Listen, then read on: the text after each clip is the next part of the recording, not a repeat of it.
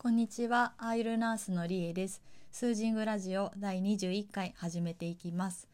私はスリランカのアイルベーダを学んでいる看護師です。西洋医学とアイルベーダどちらの視点からも体を整える考え方を深めています。このラジオではそういったお話をメインに配信しています。この配信はポッドキャスト、スタンド FM でお聞きいただけます。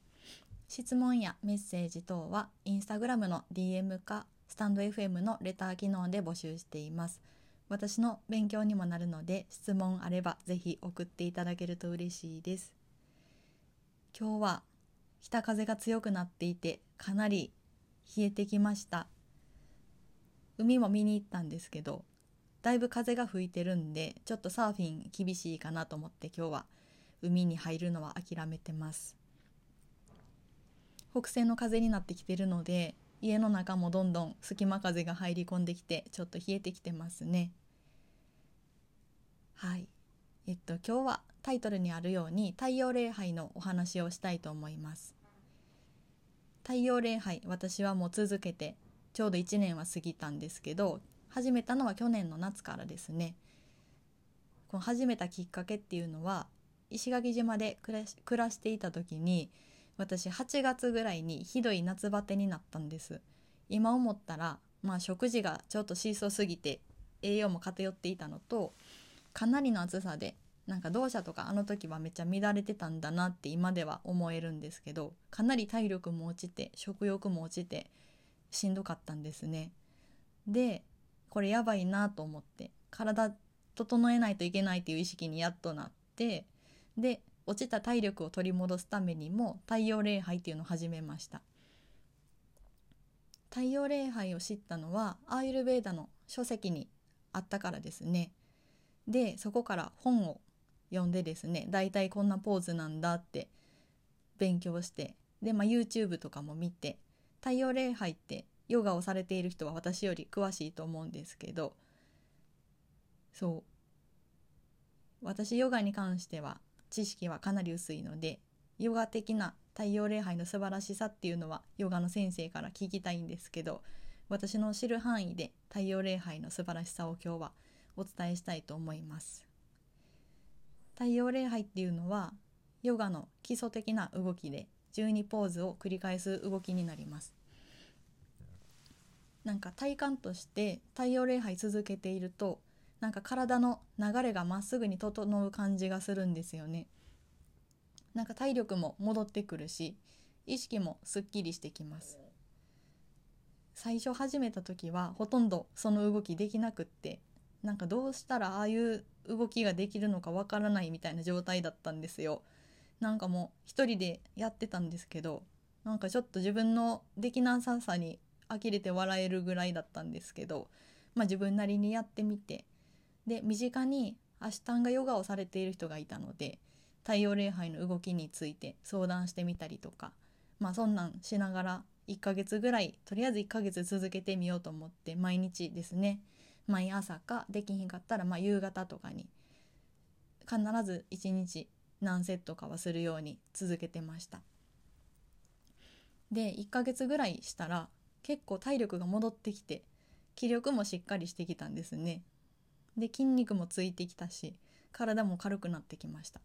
もうこの時点でかなり太陽礼拝の効果っていうのを体感してたんですけどでその辺りでえっとたまたまですね太陽礼拝に関する発信されているのを見たんですけどなんか私が尊敬してた尊敬してるですね統合医療のクリニックをされている先生のインスタグラムの発信を見つけたんですよ。そのクリニックではバイオレゾナンスっていう機械取り扱ってるんですけどバイオレゾナンスっていうのは体の波動とか周波数を確認できる機械ですね。人間の体って、まあ、臓器とかそれぞれ固有の周波数を持ってるのでその機械を使ったらそのその乱れでですね